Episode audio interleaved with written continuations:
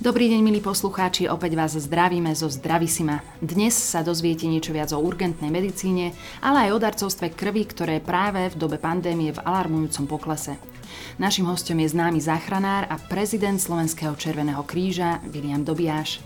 Moje meno je Kristýna Baluchová a prajem vám ničím nerušené počúvanie.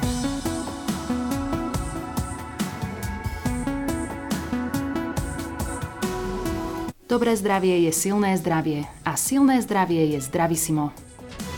William Dobiaž je prezidentom Slovenského Červeného kríža a špičkovým odborníkom urgentnej medicíny. Je tiež autorom knihy Volali ste záchranku a vysokoškolským pedagógom. V dnešnom podcaste nám priblíži dôležitosť prvej pomoci i to, ako pandémia COVID-19 zasiahla darcovstvo krvi. Dobrý deň, pán doktor, vítajte u nás. Dobrý deň, ďakujem za pozvanie. Vo vašej prítomnosti sa človek cíti ako si bezpečnejšie, predsa len keby sa mi niečo stalo. Vy ste asi najznámejší slovenský záchranár. Často vám to ľudia hovoria, alebo často sa na vás obracajú, prípadne prípadne s nejakými otázkami? Áno, tá popularita vďaka relácii v televíznej, ktorá začala pred nejakými 7 rokmi a dodnes bežia reprízy, tak ma spropagovala.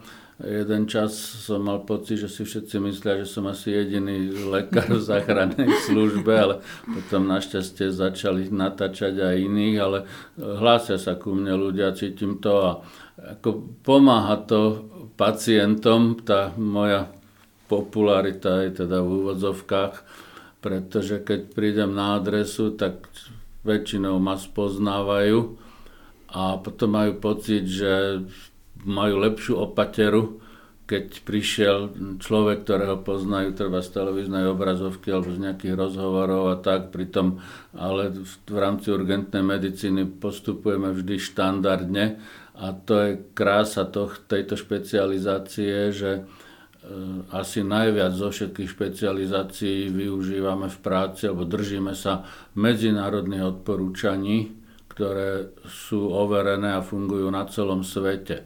A tá výhoda pre pacientov je v tom, že ten človek z tej najodlahlejšej slovenskej dedinky dostane rovnakú starostlivosť ako pacient s rovnakou diagnózou v krajskom meste, v hlavnom meste, rovnakú ako v Curichu, Ženeve, Londýne, Tokiu, New Yorku.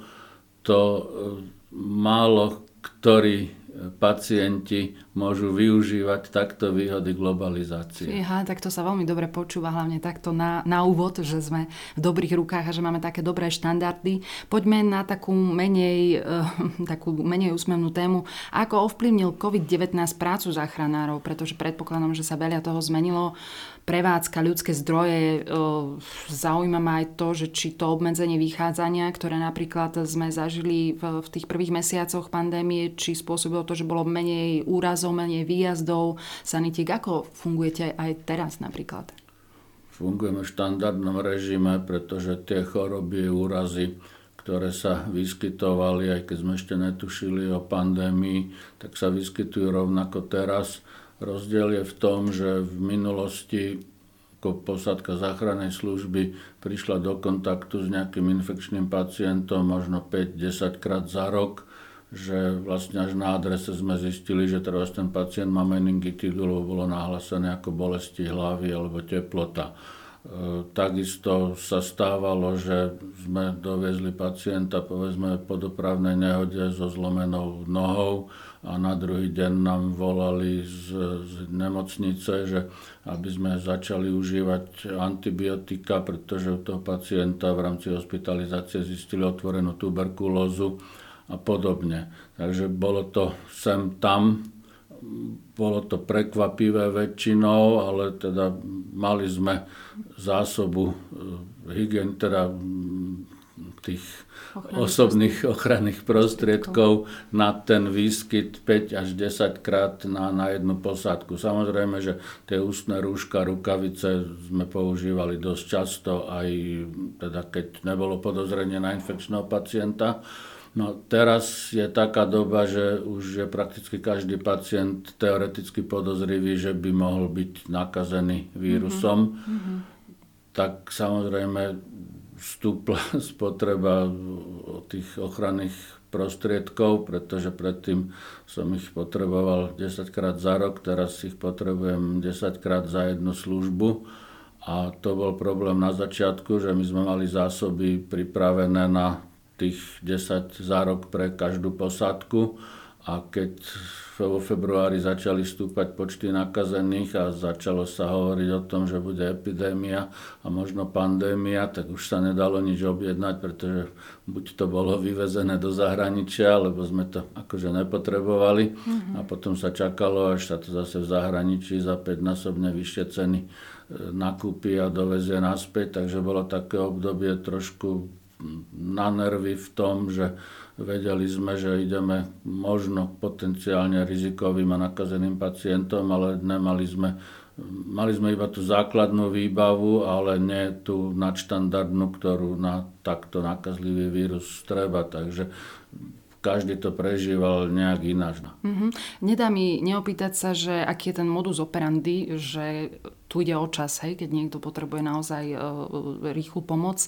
Uh, meria niekto teplotu napríklad tomu pacientovi, aby sa aspoň nejakým spôsobom eliminoval alebo znižoval to riziko, že, že môže byť nakazený covidom, alebo ako fungujete?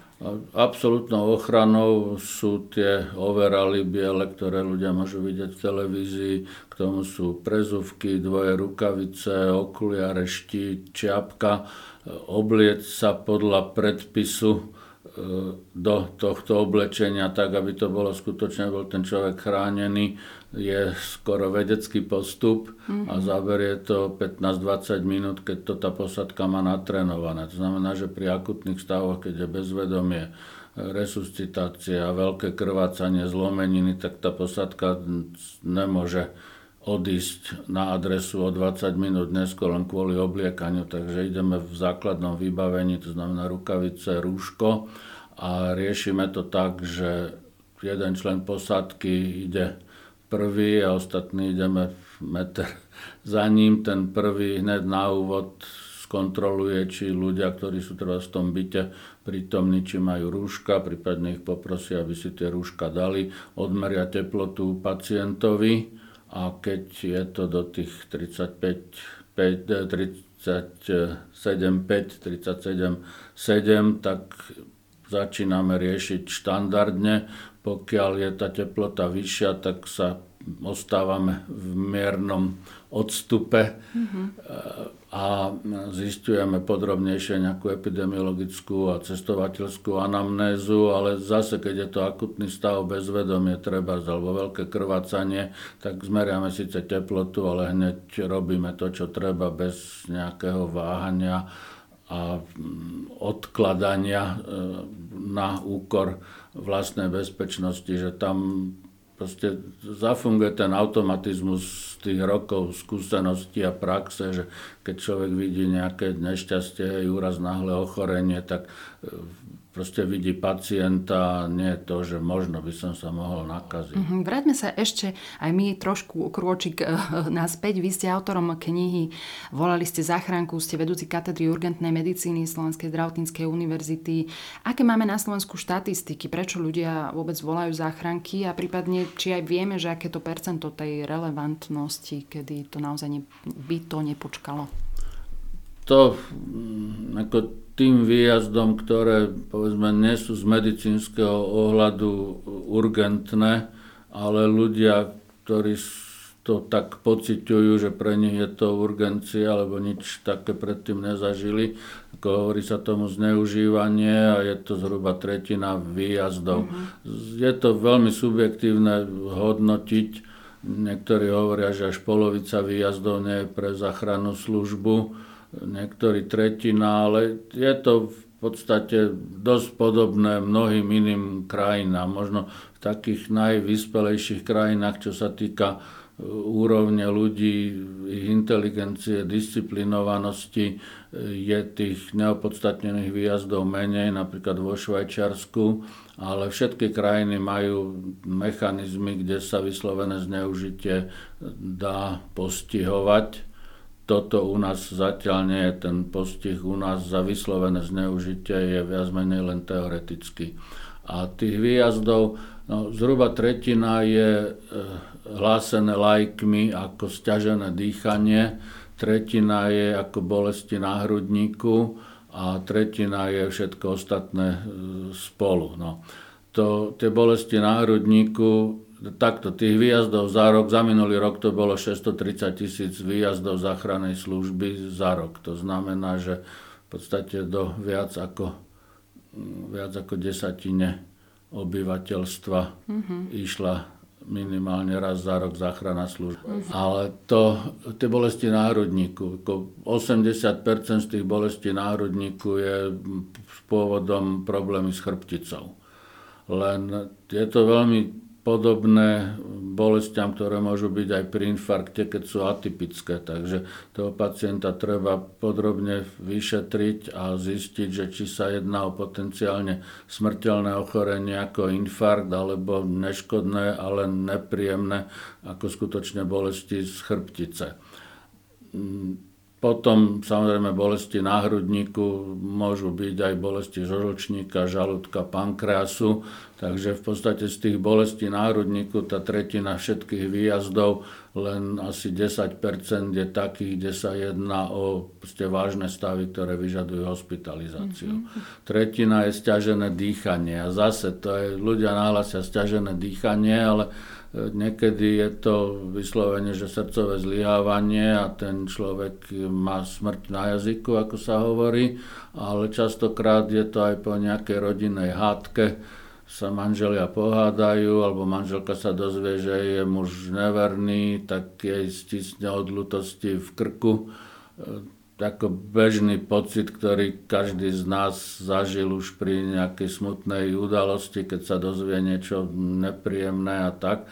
Len ľudia to vyhodnotia, no ťažko sa mi dýcha, lebo mm-hmm, hej, je mi mm-hmm. doplaču, alebo som veľmi smutný a nespoja si to, že je tam jasná súvislosť medzi nejakou nepríjemnosťou a stiaženým dýchaním, tak volajú rovnako ako stiažené dýchanie, ktoré je spojené so zlyhávaním srdca. Mm-hmm. Ťažko ako pacient sa to možno človek zorientuje, že rozumiem tomu, že že naozaj zvážiť tú situáciu je veľmi dôležité práve na to, aby nemárnili vaše síly, ale zvyknem sa tak hovoriť, že aby to človek zase nepodcenil, hej, eh, že predsa len treba vyhľadať tú, tú pomoc. Čo mi napadá, že by mohlo byť také riešenie, keby ľudia mali možno také nejaké väčšie povedomie o tom, že, že ako fungujú napríklad aj kurzy prvej pomoci. Vy ste práve prezidentom Slovenského Červeného kríža, 12. september bol Svetovým dňom prvej pomoci. Eh, všimla som si, že vaša inštitúcia robí tieto kurzy dokonca aj v čase pandémie. E, prečo je to dôležité? Pre koho sú vhodné tieto kurzy? Kurzy prvej pomoci by mali byť vlastne pre každého. Mm-hmm. Pretože nikto nevie, čo sa môže stať. Tá prvá pomoc, na tom kurze by sa ľudia aj dozvedeli, okrem toho, ako prakticky pomôcť v rôznych situáciách, že kedy volať záchrannú službu, kedy nie, čo je skutočne život ohrozujúci stav a čo je povedzme len nejaké e, psychické rozladenie, ktoré každý človek zažíva ja neviem, niekoľkokrát do mesiaca asi a napriek tomu teda 90% ľudí nevolá záchranku a 10% volá opakovane. Takže mm-hmm. aj to, kedy volať a kedy nevolať. No keď je niekto bezvedomý a nereaguje, tak samozrejme treba volať záchranku, ale sú ľudia, ktorí volajú opakovane záchranku a pritom sú to tie isté ťažkosti, ako v minulosti boli x krát e, vyšetrení mm-hmm. endokrinologom, kardiologom bolo vylúčené telesné ochorenie, bolo povedané, že to, to sú problémy e, z psychických problémov, ktoré sa prejavujú telesnými príznakmi, takže mm-hmm. stačí, keď budete mať podobné, ako ste mali už x krát predtým, zobrať nejakú tabletku na ukludnenie, zavrieť sa niekde do izby, vypnúť televíziu, rozhlas, vyhnať tých ľudí z rodiny, ktorí vlezú na nervy, treba mm-hmm. do vedľajšej izby a za hodinu sa človek ukludní, aj sám nepotrebuje záchrannú službu, takže množstvo tých kvázi zbytočných výjazdov, keby ľudia trochu zauvažovali, mm-hmm. by sa dalo predísť, pretože ako záchranná služba vám nejak nepomôže, keď neviem, 80-ročnej pani umrie manžel a rodina hodinu na to zavolá, že mamička je smutná. No isté, mm-hmm. ona bude smutná ešte keď dožije, tak najbližších 20 rokov alebo do svojej smrti bude smutná a tá záchranka jej nepomôže. Ako môžeme dať nejakú tabletku na ukludnenie, ale to jej bude účinkovať 2-3 hodiny a čo potom ďalej je, že Rozumiem. ľudia by si mohli častokrát rovnako účel, účinne pomôcť aj sami, mm-hmm. ako im pomôže záchranka ale napriek tomu je pre nich pohodlnejšie zavolať záchranku. Ja neviem, aký zázrak čaká, ako by som strašne rád položil na nich ruky alebo pokropil nejakou živou vodou, aby im tie ťažkosti prestali, no ale viem, že neprestanú. Uh-huh, uh-huh. Hej, tak práve tu by možno mohlo pomôcť to, keby aj ich blízky mali nejaké také poznatky. Uh, opäť uh, teda opakujem to, že Slovenský Červený kríž je stále aktívny aj čo sa týka pandémie. Videla som na vašej web stránke, uh, že ste zverejnili napríklad denník uh, duševnej pohody, tak ako ešte uh, Slovenský Červený kríž reagoval na túto novú situáciu? No, dostali sme sa do veľkého víru v podstate koncom februára a od marca, pretože tie aktivity, ktoré Červený kríž robil aj roky predtým, tak sa znásobili. To znamená, že vývarovne začali frčať na, na plnú alebo teda na dvoj, troj, štvornásobok bežnej prevádzky, mm-hmm. pretože ľudia boli doma, nemohli chodiť von, niektoré reštaurácie boli aj zavreté, myslím jeden čas, že aj všetky, takže hlavne teda pre starších, imobilných ľudí, ktorí majú ťažkosti schôdzov a tak, tak sa rozvážali obedy, čo mm-hmm. sme robili aj predtým, ale teraz to bol akože niekoľkonásobný nárast. Samozrejme, sociálne poradenstvo fungovalo tiež vo zvyšenej miere, pretože mm, ľudia boli zneistení, nevedeli, čo s nimi bude.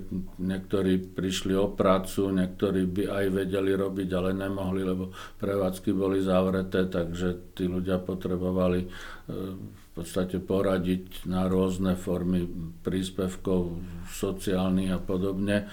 Ďalej tie stacionáre, ktoré Červený kríž má, alebo aj domovy dôchodcov, či už je to len na dennej báze, alebo non-stop prevádzky, tak tam proste boli tí ľudia izolovaní a museli pracovať podstatne viac a dlhšie. Ďalej prevozy pacientov, tam asistencia v nemocniciach, čo robí Červený kríž, ale začali sme robiť aj nové aktivity, ktoré sme nikdy nerobili, to znamená, že naši ľudia chodili testovať e, do domácnosti, do domov dôchodcov, pomáhali ako asistenti, samozrejme podľa vzdelania a kompetencie, pretože medzi tými dobrovoľníkmi sú aj zdravotníckí pracovníci, pomáhali organizovať prácu na tých odberových miestach, e, kde sa testovali pacienti, takže pribudli aj nové aktivity. Uh-huh. Je tu ešte jedna dôležitá téma, ktorej sa musíme dotknúť a to je pokles darcov krvi.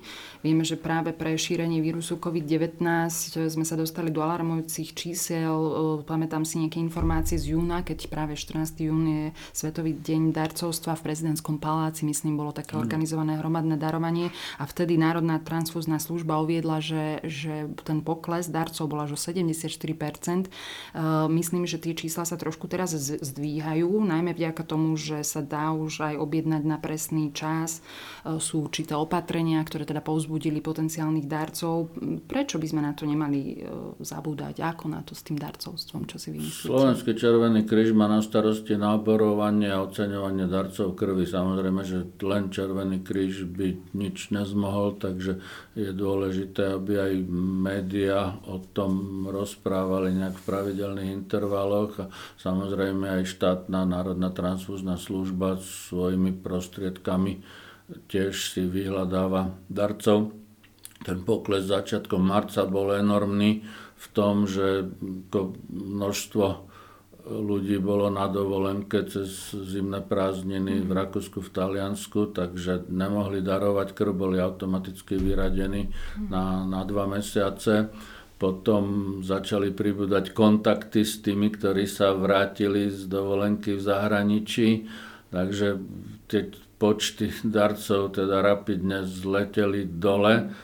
A ďalším faktorom bolo aj to, že ľudia sa báli chodiť na transfúzne stanice, teda na odberové miesta, pretože vedeli, že tam ráno sa tam zhromaždí 50-100 ľudí, aby čím skôr dali krv a mali prípadne zvyšok dňa pracovné voľno, tak sa báli tých veľkých zhromaždení. No, našťastie, ako vždy, keď niečo je zlé, tak proste nejaká pomoc sa objaví e, tým, že sa zastavili plánované operácie v nemocniciach a robili sa len akutné, tak trošku klesla aj tá spotreba e, krvi, ale problém je v tom, že dnes už asi väčšina krvi ide na spracovanie, na rôzne prípravky pre onkologických pacientov, pre tých, ktorí majú nejaké imunologické deficity, že vlastne tá krv pri operáciách a úrazoch už nie je tak väčšinová, ako to bolo ešte povedzme pred 10-15 rokmi. Takže ten nedostatok krvi z marca sa možno bude ešte druhá vlna mm-hmm. poklesu darcovstva koncom roka sa môže objaviť. No. Mm. Teraz samozrejme už sa našli spôsoby, takže darcovia sa objednávajú na určitý čas, aby tam nebola väčšia skupinka ako tých 10-15.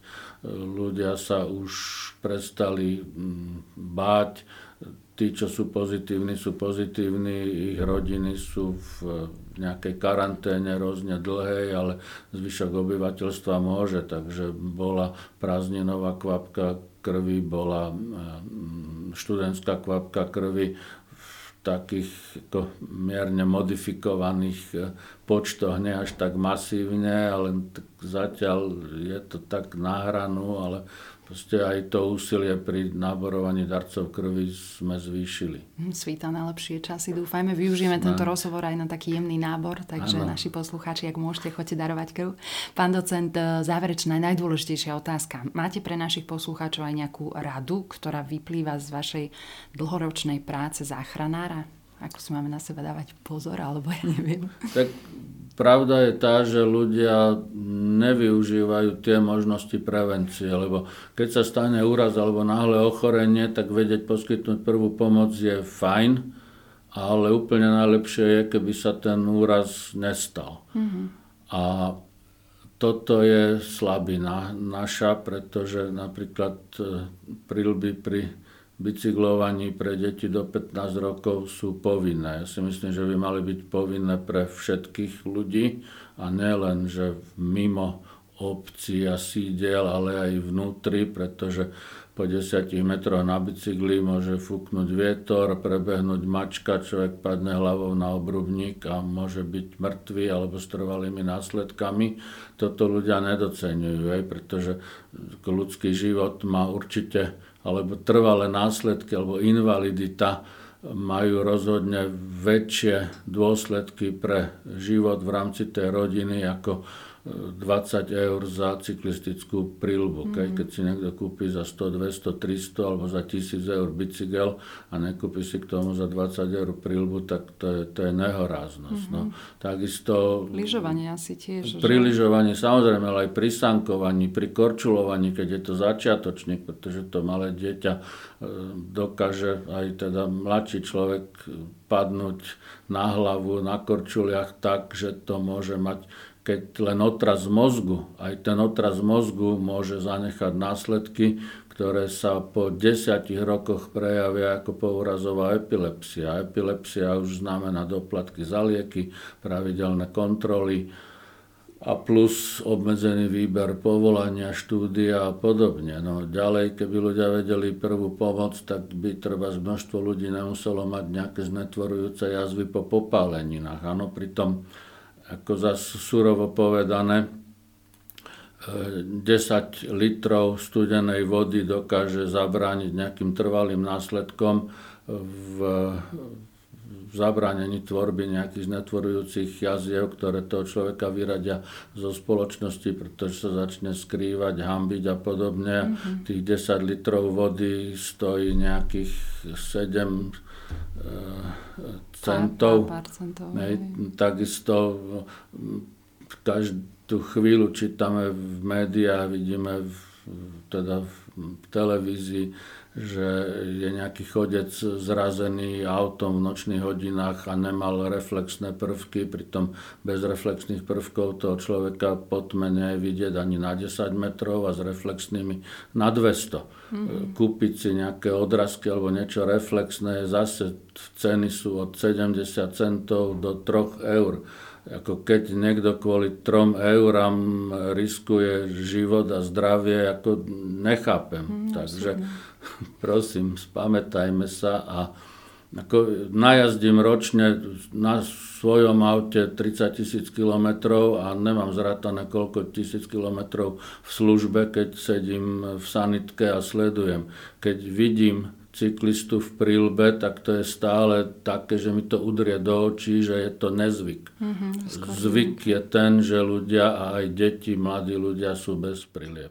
Fíha, pán docent, tak e, ďakujeme vám za tieto zhrňujúce dôležité informácie takto na záver a najmä ďakujeme, že ste prišli ku nám do štúdia. Ďakujem za pozvanie a všetkým prajem, aby nepotrebovali záchranku. Dnešné Zdravisimo sa končí, milí poslucháči. My ďakujeme eh, prezidentovi Slovenského Červeného kríža, pánovi docentovi Dobiašovi za putavý rozhovor, ktorý samozrejme nájdete aj v Spotify a ďalších podcastových aplikáciách. Neváhajte naše Zdravisimo odporučiť aj svojim priateľom a sledovať nás na našej facebookovej stránke Zdravisimo podcasty o zdraví. Nech sa vám darí a dávajte si na seba pozor.